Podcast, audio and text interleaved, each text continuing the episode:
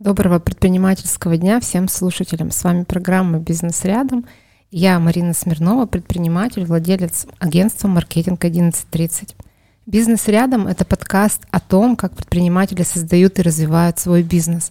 Мы обсуждаем взлеты и провалы, управленческие вопросы, текущую ситуацию на рынке и, конечно, маркетинг. Сегодня гость Альмира Гайсина, основатель консалтингового объединения «Гайки бизнеса». Скажу несколько интересных фактов — за год Альмира на 30% вырастила продажи медийной рекламы на падающем рынке. 198% рост продаж в обороте у клиента по мясопродуктам за год. Это очень круто. 8 раз увеличила продажи услуг онлайн-школы за 8 месяцев – и в три раза увеличила продажи онлайн-школы по инвестированию. Мне кажется, это очень сложный проект, когда весь трафик обрушился, без лидов вырастила конверсию LTV. Очень круто. Альмира, привет. Привет. Ну, начнем, как всегда, нашу программу с традиционного вопроса. Расскажи, пожалуйста, как ты стала предпринимателем, свою историю? О, это целая история. Я э, очень много и долго лет э, работала в найме на топовых позициях, на, работала в продажах, и где-то примерно э, так в 2014-2015 году я поняла, что все, я не хочу больше развивать чей-то бизнес, мне интересно развивать много бизнесов. А, потому что это широкая история, это много э, кейсов, много инсайтов и много-много работы. Но я тогда не решилась уйти в свой бизнес, я посчитала, что нет, я пойду дальше в найм, я ушла коммерческим директором одной сети, потом другой сети, и по факту э, заработала очень такой хороший объемный опыт. И когда я уходила в 2018 году с, коммерческой, с должности коммерческого директора федеральной сети интернет-магазинов по продаже дверей, я поняла, все, это было мое последнее место в найме. Я не успокоюсь, пока я не сделаю что-то свое, чтобы я могла дать больше пользы не одной компании, а многим компаниям, как я сейчас это делаю. То есть для меня это было очень важно, поэтому я стала предпринимателем.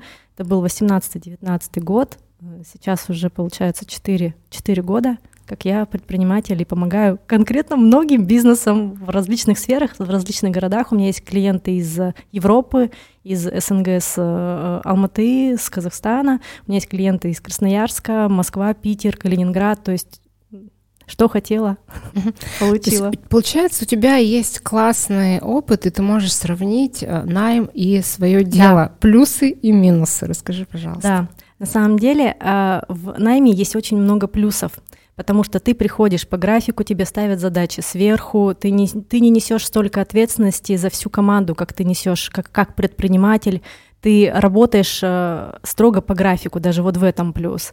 Э, когда ты становишься предпринимателем, ты отвечаешь не только за себя, тем более сейчас такое особенное время, когда очень хочется э, некоторым все бросить там и все оставить, но мы не имеем права себе это позволить, потому что мы предприниматели, мы несем ответственность и за себя, и за свою семью, и за своих подчиненных, и даже за их семьи. Поэтому очень важно, что с точки зрения ответственности здесь довольно такое широкое расширение. Ну и тоже, с другой стороны, когда ты в найме, я уже проговорила, ты работаешь по графику, когда ты предприниматель, ты работаешь сутками практически. Это как, знаете, э, что у меня свободный график, да, что он теперь не 8 часов, а 24. А, поэтому тут есть свои плюсы, есть минусы. При этом, безусловно, возможностей больше. То есть мы понимаем, что когда ты предприниматель, у тебя возможностей больше, чем когда ты в найме. Поэтому везде плюсы, везде минусы. Очень часто замечаю, когда человек найм использует как дополнительную, ну вот, а, своего рода ступеньку, чтобы подняться дальше. А, взять опыт, тем более взять опыт за чужой счет, ну, за чужие деньги, за чужую ответственность, за чужие ресурсы, да, на чужих командах, а потом уже это воплощать в, жизнь так, как ты это видишь. Поэтому я думаю, что э, и та, и та работа хороша, все зависит, ну, как бы, в первую очередь от головы, насколько ты готов, насколько ты готов нести ответственность за все. Расскажи, пожалуйста, твоя компания называется «Гайки бизнеса». Кстати, кто название придумал? Почему именно так называется? Э, на самом деле э, у меня фамилия Гайсина, и у меня очень глубокое погружение, то есть я адепт, во-первых, системного подхода в э, работе с клиентами и адепт глубокого погружения. То есть для меня результат клиента имеет колоссальнейшее значение. И меня, ну так смешно, ласково называли Гайка. Это, помните, Чип и Дейл да, мультик? Да, спешит на помощь. Да-да-да, что я вот Гайка, я вот Гаечка, Гайка. И так как это совпадает с фамилией, э, я придумала, что я буду компания, консалтинговое агентство Гайка Консалт. Когда я пошла регистрировать свой бренд, мне э, Роспатент отказал в регистрации конкретно Гайка Консалт, потому что, ну, нельзя по разным причинам. Э, и э, мы долго выбирали, что э, подобрать, и подобрали именно гайки бизнеса, потому что, во-первых, гайка сохраняется, во-вторых, знаете, есть еще такая история, ага, значит, ты гайки закручиваешь. Я говорю, ну, где-то рядышком есть такое, да. И с точки зрения, что все-таки гайки это э, тот самый элемент, который в любой системе, в любой машине, он присутствует. Поэтому вот э, мы решили, что гайки бизнеса идеально подойдет э, по всем параметрам и ну, название классное и запоминающееся. А Спасибо. Как устроен твой бизнес сейчас? Да, сколько у тебя человек в команде? Кто чем занимается? А, у меня основных направления три. Первое направление, оно уже самое классное, самое объемное, самое в том числе доходное а, и самое большое. Это когда я как интерим прогрессор менеджер со своей командой вхожу в компанию клиента – и выстраиваю продажи либо с нуля, либо реанимирую. То есть полностью я становлюсь коммерческим директором, мой зам становится моим зам коммерческого директора, мы нанимаем руководителя отдела продаж, вместе со мной заходит мой рекрутер, заходит аналитик контроля качества, ну еще и мой ассистент. И мы полностью всю систему продаж в компании забираем на себя и выстраиваем ее полностью. То есть под ключ. Там и система найма, система адаптации, система обучения, система мотивации, система контроля, оперативного управления, то есть полностью все. А, проект рассчитан на 6-8 месяцев. Мы за 6-8 месяцев полностью, то есть упаковка происходит очень быстро в течение двух месяцев. А дальше мы уже все процессы э, дотачиваем, дописываем и уже клиенту передаем через 6-8 месяцев собственнику бизнеса передаем полностью готовую систему продаж, которая уже обкатана, работает, описана с книгой, с, э, с книгой продаж, с политикой продаж, полностью все, а уже с нанятыми и обученными людьми, которые вышли на определенные показатели. Мы выходим из команды, а в компании остается роб и нанятые нами менеджеры, и все продолжает работать уже без нас. Это основное направление. Самое любимое. Да? Самое любимое, потому что здесь столько эффективности, сколько можно дать здесь, нет ни в одном направлении. У меня сразу такой вопрос. Вот э, ты сказала, что ты сама, да, туда вовлекаешься, да. вся твоя команда. А сколько вы одновременно клиентов Максимум пять. Максимум пять. Больше мы не можем э, вести. И на самом деле тут для меня очень большой вопрос, потому что уже в течение двух лет я ищу модель для масштабирования. И Э, все модели масштабирования, которые я находила, я консультировалась, и к специалистам ходила, и к конкурентам погружалась. Все модели, которые сейчас присутствуют на рынке, которые я успела рассмотреть за эти два года, они сопровождаются снижением качества работы. А это противоречит моей основной ценности.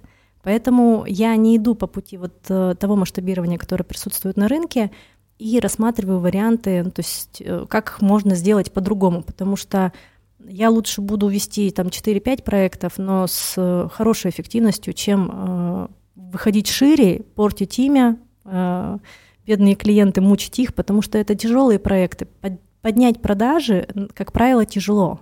Это, я, я так понимаю, это не просто. обращаются, когда все плохо с продажами. Когда все плохо, да. Во-первых, это э, так сам по себе рынок вот такой услуги, он не до конца сформирован. Нет определенной стоимости. Например, когда вы выходите, выходите на рынок, например, с пекарней, вы понимаете средний уровень цен рынка на хлебобулочные изделия. Когда вы выходите на рынок с построением продаж, цены прыгают. А вот э, самозанятых ропов, которые говорят, что я построю тебе продажи за 50 тысяч рублей, до э, таких э, Э, монстров да, на рынке, как у Колова, которая своими руками, по-моему, за полтора миллиона это делает. Ну, то есть э, рынок скачет, поэтому довольно тяжело. Тяжело вы, выбрать и подрядчика, потому что рынок скачет, э, нету стандартов, он не сформирован до конца, то есть нигде не прописано, как правильно, как оно должно быть, или как вот конкурентов проверить. Очень сильно разрозненный рынок, поэтому есть сложность, когда предприниматель пытается выбрать этого подрядчика, и он, конечно же, путается, делает ошибки, и э, вот ко мне есть клиент, с которым я познакомилась в этом году в мае, по-моему, и он мне рассказывал, что он взял э, услуги робшеринга, потратил за, по-моему, за 6 месяцев порядка 260 тысяч рублей, ничего в ответ не получил, ему даже человека не наняли, в итоге он подал в суд, ему вернули там часть суммы. А, и вот, вот эта вся история, она портит рынок. И вот на фоне этого, конечно же, э, мой фокус на ценности, мой фокус на результативности, он, конечно, для меня ключевой. Поэтому да, это сложная история построить продажи. Вернемся про первое направление. Да, Ты рассказала да. про продажи, второе, второе Второй, и третье, да. менее любимые. А, да, но они тоже очень эффективные. А, второе направление — это у меня направление как кадровое агентство. То есть я умею нанимать людей быстро. А, это моя система. Когда я еще работала, управляла федеральными сетями, у меня вечно была проблема с менеджерами, с продавцами. Это прям вот проблема была. И не каждый HR мог мне помочь. Поэтому я в какой-то момент закатила рукава, полностью проанализировала всю систему и полностью перестроила всю систему и научилась нанимать людей быстро. Причем кого? Продажников и ропов. Это те самые золотые люди, которых ищут годами. И на, этой, э, на этом фоне я открыла направление кадровое э, по найму персонала. Причем я нанимаю не только продажников. Вот в данный момент мы, мы нанимаем директора по маркетингу федеральной сети, э, очень крупная компания IT. Э, мы им, в том числе программистов, тоже нанимаем. Ну, то есть довольно, ну, такое хорошее направление. Но я его не раскачиваю. То есть у меня периодически приходят э, клиенты, я с ними разговариваю. Дело в том, что нанять человека Сейчас поясню. Когда приходит клиент, не всегда найм человека является решением для роста бизнеса, как думает собственник. Я сейчас найму, все ему передам и все. А, периодически бывает так, что сначала надо навести порядок, чтобы взять человека. То есть правильно описать, чем он будет заниматься. Неправильно просто взять человека и скинуть на него там всю работу несистемную или не описанную, или платить за это 20 тысяч рублей, тогда как там по функционалу все 100 выходят и так далее. И когда ты начинаешь работать с собственником и понимаешь, что собственник не готов э, выйти на системный найм, на э, правильную, упорядоченную работу с новым, со, э, с новым сотрудником, ты понимаешь, что ты ему наймешь. Но человек уйдет, потому что никто не хочет работать в бардаке, или никто не хочет работать за 20 тысяч, когда средняя зарплата там 50-54. А, поэтому не все клиенты, я не со всеми клиентами работаю. А, но, безусловно, каждому я даю обратную связь, когда я с ним разговариваю, что ему надо улучшить для того, чтобы он смог нанять человека, чтобы он ему помог. Это второе направление. Третье направление, э, не менее любимое, это когда я выступаю как бизнес-тренер, спикер, я выступаю на различных конференциях, на обучающих программах, меня приглашают э, клиенты корпоративные со всей страны, я приезжаю, провожу тренинги по найму персонала, по продажам, по управленческим навыкам и так далее, в зависимости от э, задачи, которая есть у клиента. Вот мои три направления. Угу. Поэтому мы именно объединение, да, что мы объединяем несколько направлений. Угу. А, скажи, у меня такой вопрос есть. А, как, по твоему мнению, в чем предприниматель, владелец бизнеса должен разбираться сам? А что может делегировать? И расскажи свой опыт делегирования. А, широкий вопрос. Давай начну сначала. А, я считаю, что предприниматель должен знать все про каждый процесс. А, да, безусловно, максимального погружения у него здесь не получится, потому что он в первую очередь человек. Ну как он, да, все он, он построить не сможет, но он должен точно разбираться в финансах, в маркетинге, в продажах, в производстве, что у него происходит. Ну то есть это обязательно. Нельзя просто взять, э, ну там, директора по маркетингу, не разобравшись, привести его и сделай мне что-нибудь, вот что-нибудь, и вот чтобы было хорошо. Так не работает. То есть оно так может работать, но это неэффективно, потому что вы столкнетесь с тем, что вы, как руководитель, как предприниматель, не управляете процессами, у вас возникает колоссальнейшая зависимость от этого директора по маркетингу, и в случае чего вы теряете этого человека, вы теряете целый процесс. А, рассказываю пример. Вот буквально недавно обратилась ко мне собственник э, компании, компания занимается горюче-смазочными материалами, довольно, ну, такой довольно хороший бизнес с точки зрения денег, вот. И она рассказывает, что у нее есть, эм, э, давно с ним работает, э, самый главный менеджер по продажам, он зарабатывает где-то 230-250 тысяч рублей, но она не может масштабировать с ним бизнес. Кого бы она ни, ни, в его отдел не наняла, он всех, э, ну, как бы съедает. Я это называю «есть людей», новичков и он мешает масштабированию бизнеса. То есть процессом полностью управляет он, в, в этот процесс он не пускает никого, даже ее, и она своего рода стала заложником. Вот собственник бизнеса, она стала заложником, менеджером э, по продажам который сам не растет. То есть у него все хорошо, 200 тысяч он зарабатывает, ему достаточно, у него нет задачи выращивать чужой бизнес. И более того, мы с ней разговаривали, есть подозрение, что есть там определенные схемы, что он там химичит, и она его и убрать быстро не может. И вот эта вот история зависимости, ну то есть понятно, что это не потому, что он такой, потому что ему разрешили таким быть, да, система позволяет э, химичить.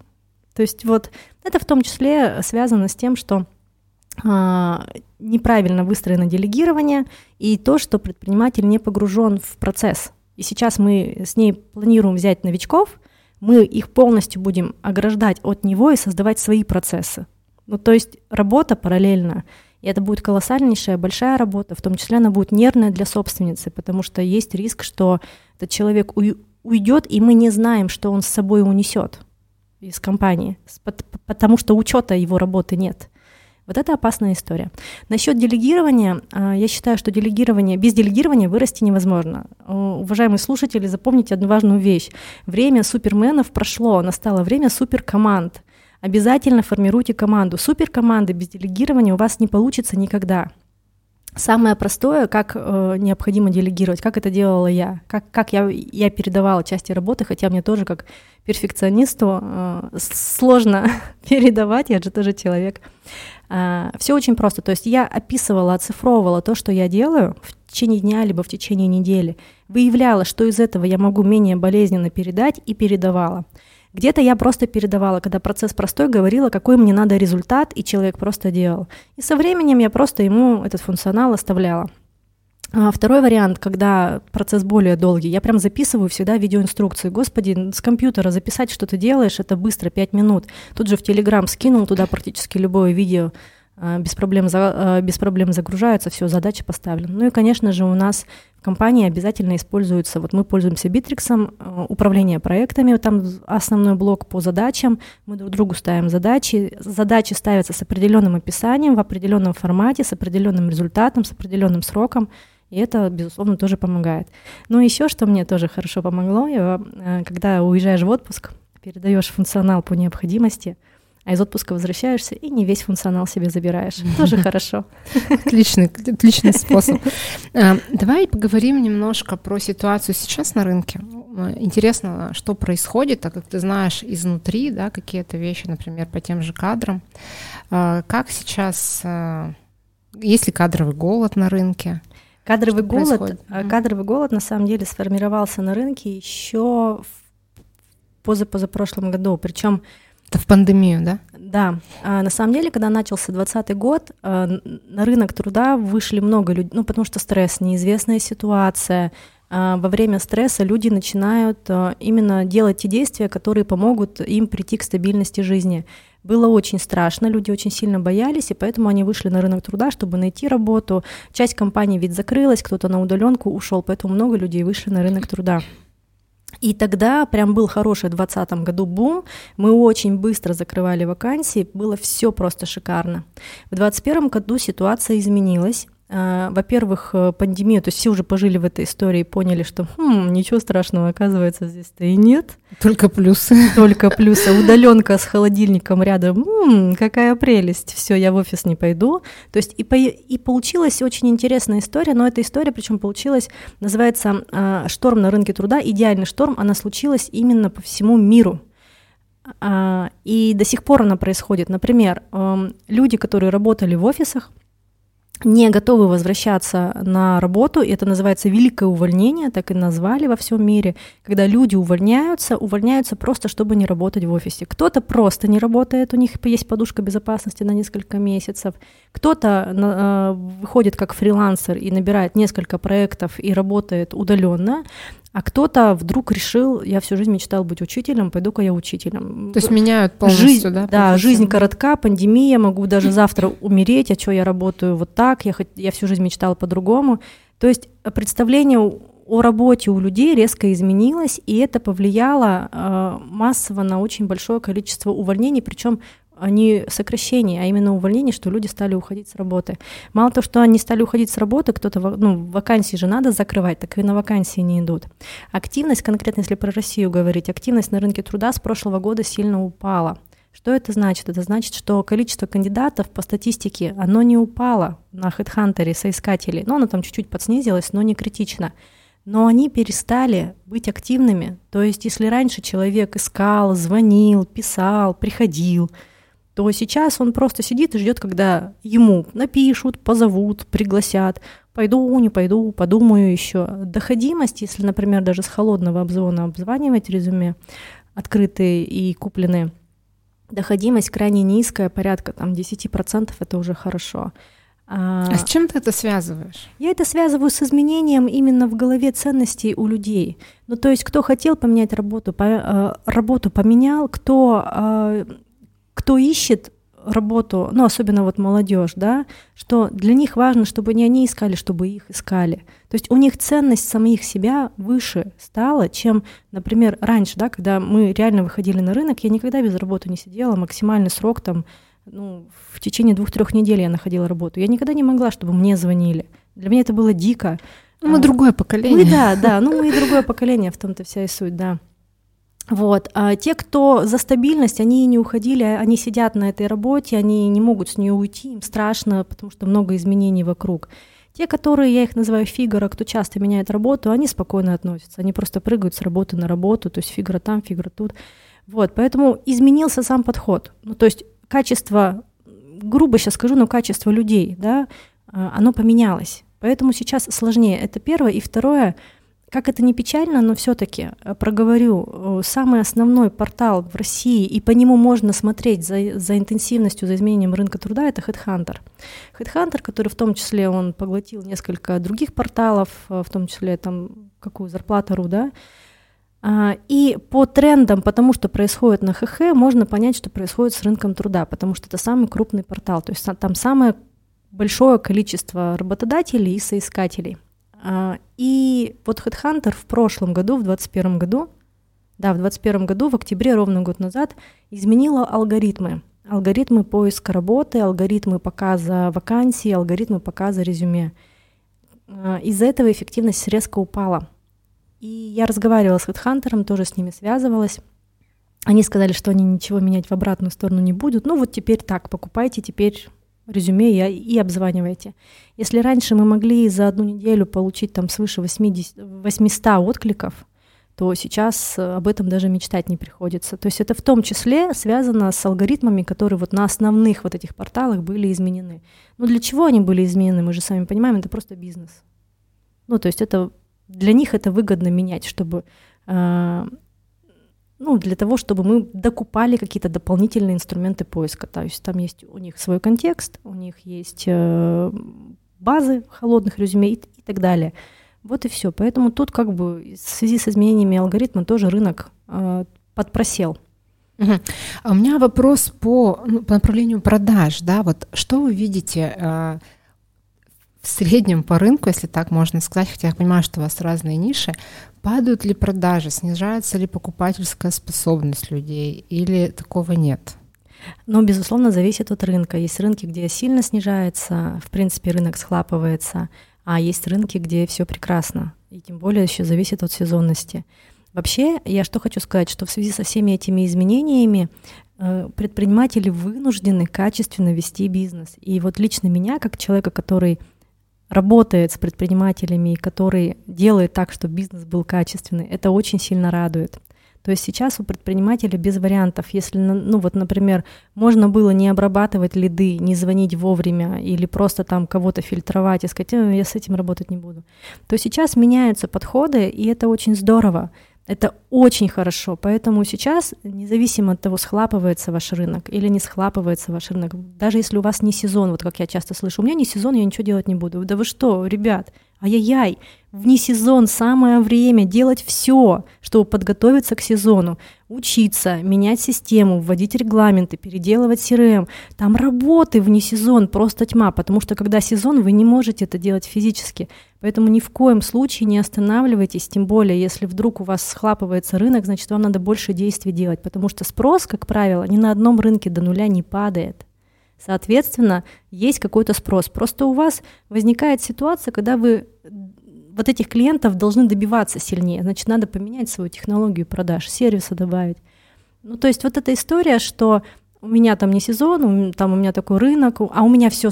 Ты не понимаешь, Альмира, у меня все особенное, у меня особенный рынок, у меня особенный продукт. Нет, ты ничего не понимаешь. Хочу вам сказать, уважаемые мои, я это слышу постоянно от всех. Мне каждый клиент говорит, ты не понимаешь, у меня особенный рынок, у меня особенный продукт, ты просто не знаешь. Угу, да, ну причем механизмы плюс-минус одинаковые работают. Хорошо. А скажи, пожалуйста, горизонты планирования изменились ли у тебя и у твоих клиентов?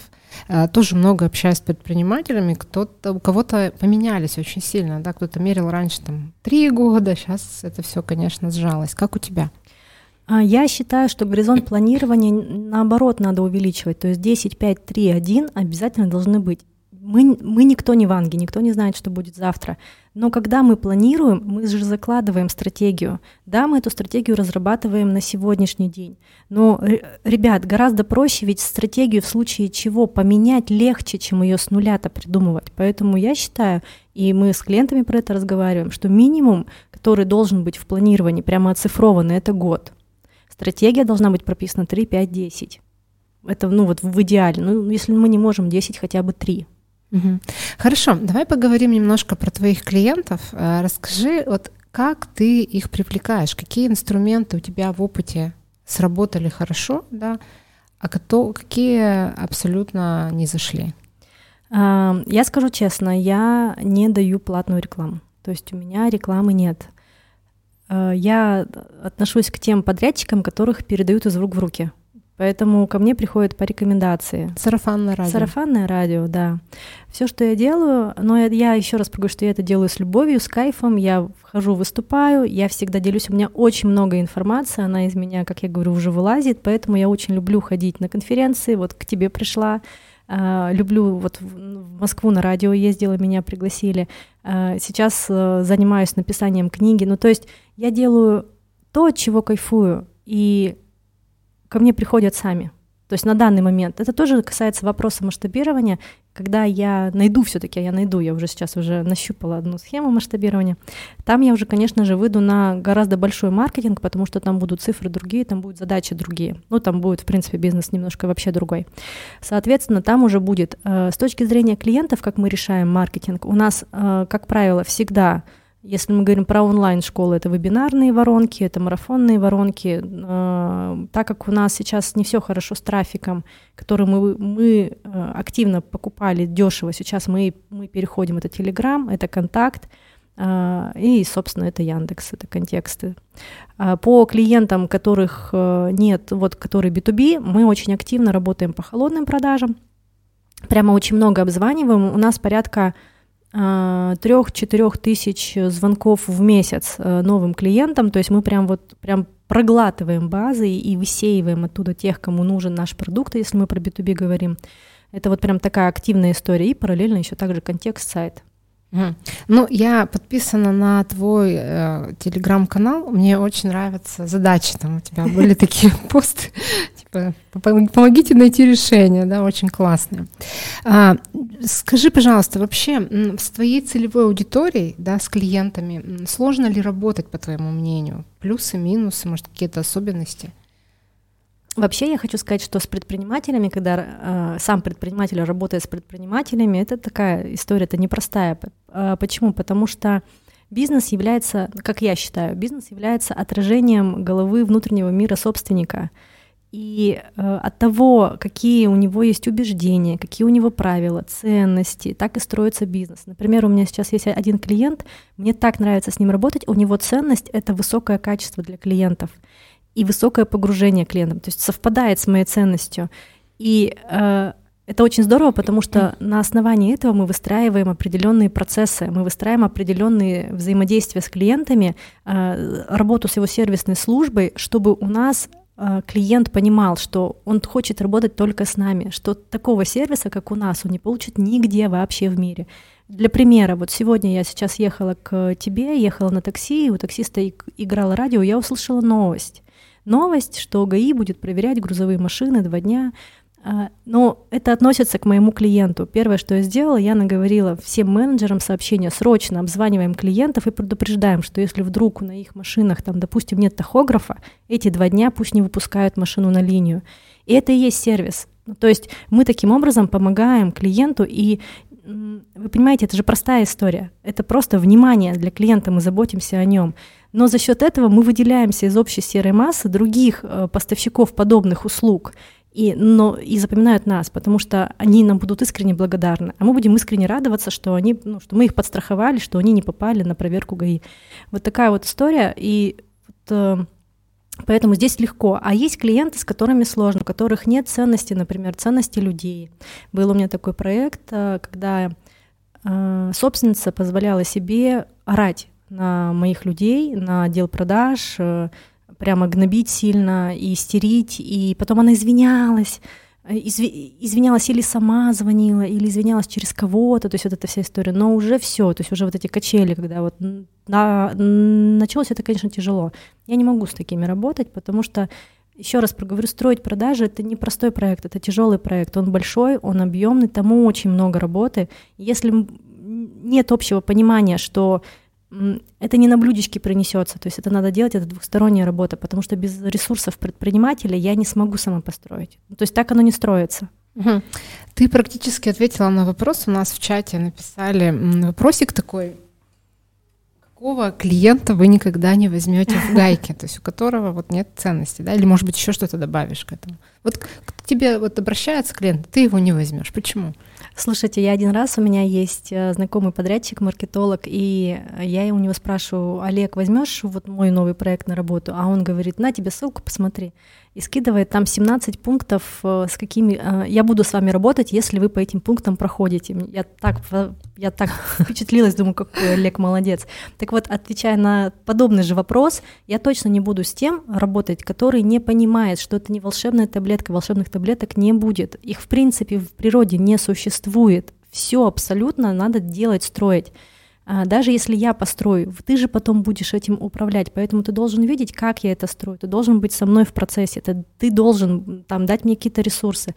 Если э, клиент не готов, ну то есть я прям вижу, но ну, я э, перед тем, как заходить, мы сначала э, очень долго беседуем, После этого обязательно перед началом проекта происходит аудит продаж полностью, причем очень такой глубокий в течение 10 дней, в том числе даже мы оцениваем команду продаж, мы разговариваем с каждым под запись, мы их тестируем, то есть мы, мы полностью всю систему продаж проверяем, и после этого принимаем решение, готовы мы, мы работать с этой системой, можно ли ее переделать, есть ли у компании ресурсы.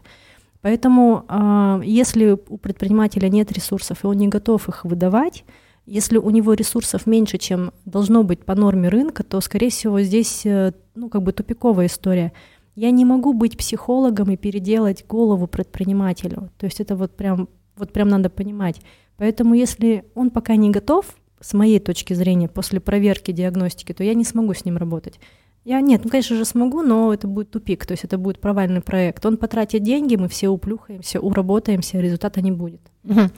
Бизнес это не только про успех, но и про факапы, про какие-то ошибки, да, но которые, опять же, нам, предпринимателям, помогают стать сильнее, учат, дают какой-то опыт. Расскажи какой-нибудь свой пример, если он, конечно, был. Конечно, был. Я же тоже человек. И вот а, как раз в продолжении предыдущего ответа насчет а, клиентов был у меня период, тем более, когда я только начинала, а, когда я брала практически всех клиентов, кому необходима была моя услуга. Это сейчас я фильтрую, разговариваю плотно. А тогда я искренне верила, что я каждому могу помочь. Я искренне понимала, что э, прям знала это, что и этому я помогу, и этому, и этому. И, безусловно, у меня был э, случай, когда я взяла проект, который изначально брать бы не стоило бы, если честно. И вот, как я уже начала говорить, когда собственница стала кричать, когда собственница стала давить, вот эта вся история непонимания, когда останавливались транши, когда э, остановили рекламу просто потому, что она не, не поверила маркетологу почему-то, хотя это вообще, ну там, грубо говоря, меня ну никак не касается, потому что я за маркетинг не отвечаю. Но все это отражается, понятно, на продажах, когда останавливается полностью трафик. И в итоге был очень тяжелый проект. После этого у меня руководитель проектов буквально, ну там слегла, мне пришлось отправить ее в отпуск, чтобы она пришла в себя. Мы были сильно высосаны вот этими всеми истериками, негативом. А, мы вырастили продажи. В итоге мы вырастили продажи в три раза, мы отдали полностью рабочую систему, мы вышли из проекта, ну, я считаю, победительницами, а, но при этом мы очень сильно устали. С тех пор мы такие проекты не берем. То есть вот по факту, на самом деле, когда факап нас учит, вот меня он научил четко фильтровать, с кем я могу работать, с кем не могу. Такой еще вопрос у меня. На что бы ты могла посоветовать самой себе, а, ну, в тысячи, ну, когда ты начинала, да, вот сколько, четыре года назад? Какие вот три, может быть, совета? Ой, какой классный вопрос. Три главных совета. Ну, первое, фильтруй, с кем работаешь, безусловно. Вот. А, не, а, не думай, что ты можешь решить все, если от тебя не все зависит. Увы, это факт, потому что, еще раз проговорю, это двухсторонний проект. И, наверное, третье, третье, даже не знаю. Ну, наверное, больше верить в себя на старте. Хорошо. Скажи, пожалуйста, бывает ли у тебя усталость? Конечно. Не знаю, выгорание, да? А. Как с этим ты справляешься? Какие рецепты, какими рецептами можешь поделиться? А, на самом деле, в связи с тем, что я такой довольно активный человек, у меня высокая активность, я постоянно куда-то бегу, что-то придумываю, а, то, безусловно, наступает момент, когда я устаю и падаю.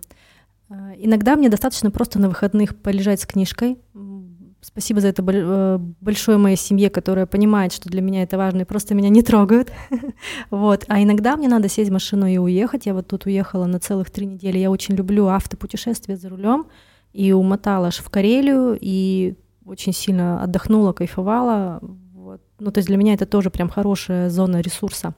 А также у меня есть список составленный, там не менее 20 позиций, но я его постоянно дописываю, что мне приносит кайф, ресурс. Ну, например, поплавать в термах или, например, а, а, погулять с ребенком по ЦПКИО, или, например, просто послушать музыку, или просто полежать отдохнуть, или куда-то слетать. Ну, то есть, и я, когда я чувствую, что я все, я устаю, ну, то есть я чувствую, что все у меня отказывает, э, ну, там, тело, голова, я либо по этому списку про, пробегаюсь, либо слушаю себя, чего мне сейчас хочется.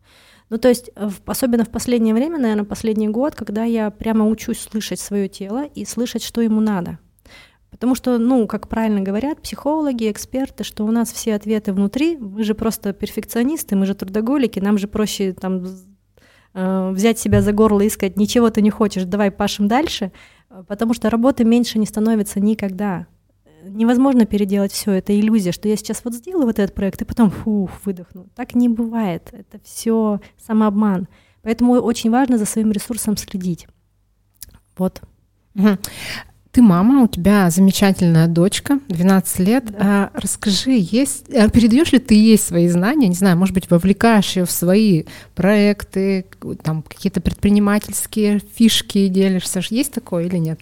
А, Соня не привлекается. Я бы очень хотела, но она не привлекается, да. То есть вот такая история. При этом она, когда у нее есть какие-то сложности, например, в школе э, с, с учителями или с, со сверстниками, я ей советую, как построить диалог. Она прислушивается, идет и делает. Вот прям вот она молодец, то есть у нее нет сопротивления в этом плане.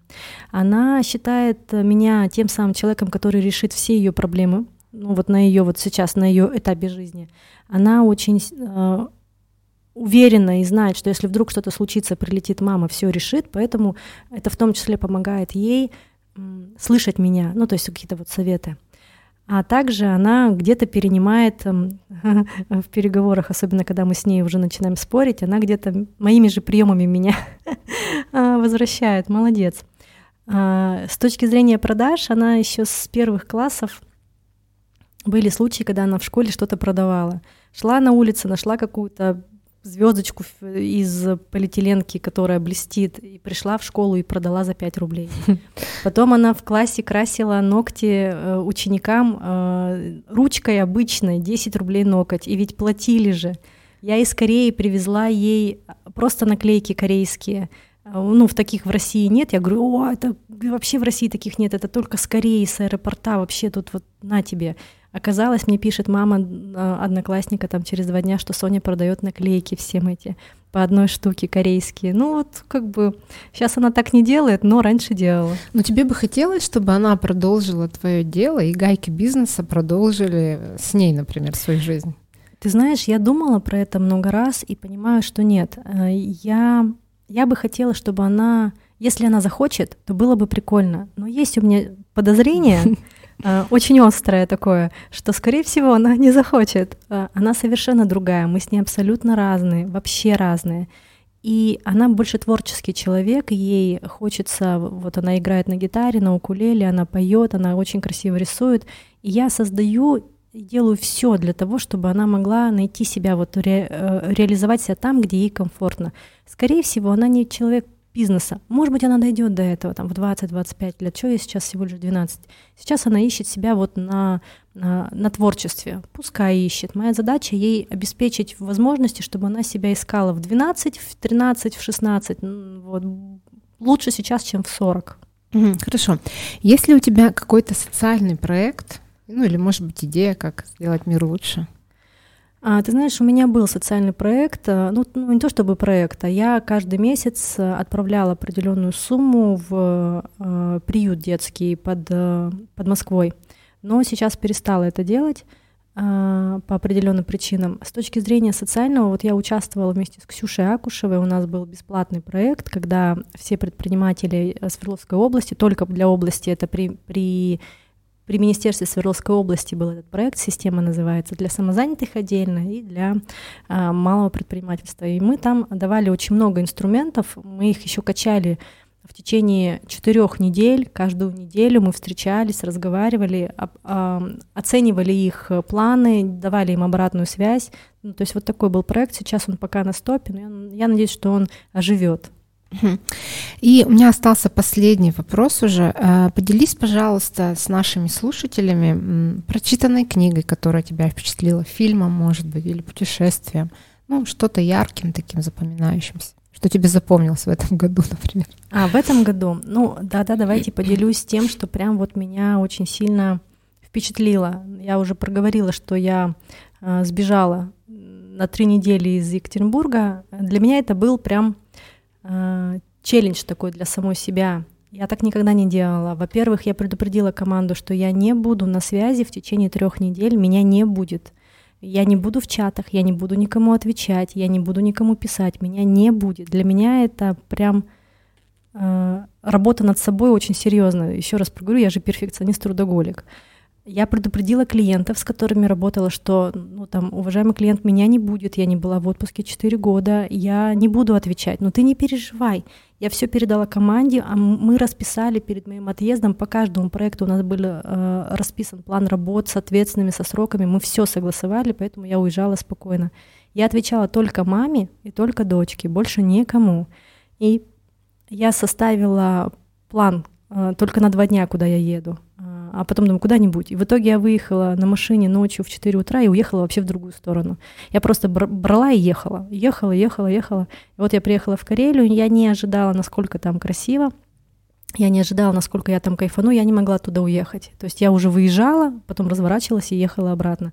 И вот это вот для меня на самом деле э, свобода, когда ты едешь не зная куда, без плана, э, без связи, без э, какой-то цели, просто едешь. Для меня это был прям вот шикарнейший челлендж, и я поняла, что я хочу повторения, потому что те эмоции, которые я получила, они ну, неповторимые. А не было такой ломки, когда хочется там посмотреть в телефоне, что-нибудь была, ответить? Было? Была ломка, но на самом деле мы потом выяснили, что это была за ломка. Был очень уникальный случай. Я уехала в субботу, а во вторник случилось то, что я просыпаюсь в гостинице в 7 утра, и я понимаю, что что-то происходит.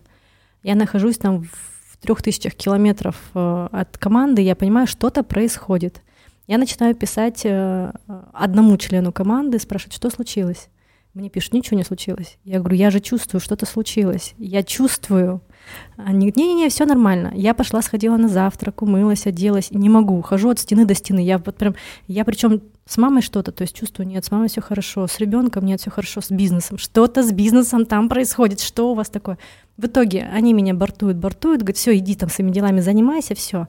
Вот. Я думаю, ну, мне, наверное, показалось, ломка, привычка сработала, то есть это у меня в башке таракана. Когда я вернулась через три недели, оказалось, что в этот день случилось несколько случаев, из-за которых э, моя команда, то есть у меня у одного руководителя увезли на скорой сразу же на операцию, случилась не очень приятная ситуация со здоровьем прямо с утра, то есть вышла на работу и и уехала сразу же на операционный стол. А у другой э, случилось, она живет на удаленке в Турции, ночью как раз в этот день э, случился теракт в соседнем доме, взорвали, и тоже там как бы прятались, бегали. То есть они все были в таком состоянии нервном, было очень тяжело, а тем более еще и без меня. Я тот человек, который в том числе вкачивает в команду энергию. Для меня это важно, это свойство моей личности.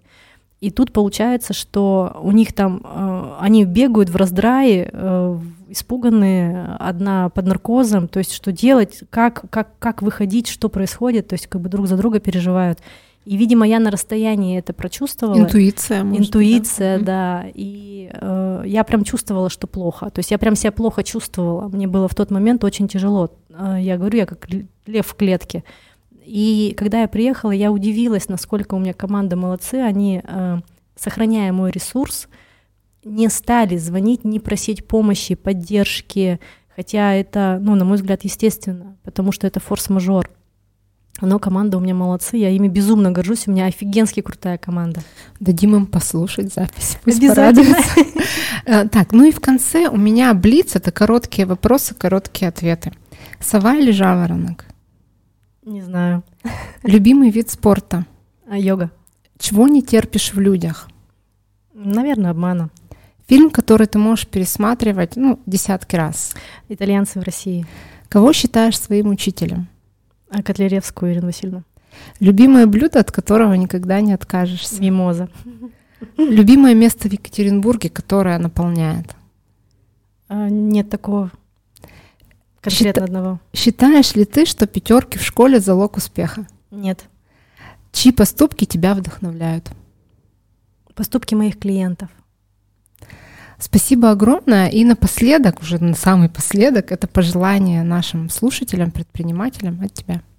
Уважаемые друзья, я хочу вам пожелать, тем более в преддверии Нового года, а, сил, вам терпения, стабильности. Ребят, мы все переживем. Мы уже столько всего сделали, столько всего придумали, решили, внедрили. Впереди у нас на самом деле великое будущее у каждого из вас. Я верю в каждого из вас, в ваши команды, в вас. Поэтому, ребята, ни в коем случае не опускайте руки, идите вперед, все у нас с вами получится. Альмира, огромное тебе спасибо за такое спасибо. классное, яркое интервью. А я с вами прощаюсь до новых встреч. Слушайте наш подкаст на всех платформах. Бизнес рядом. Всего доброго.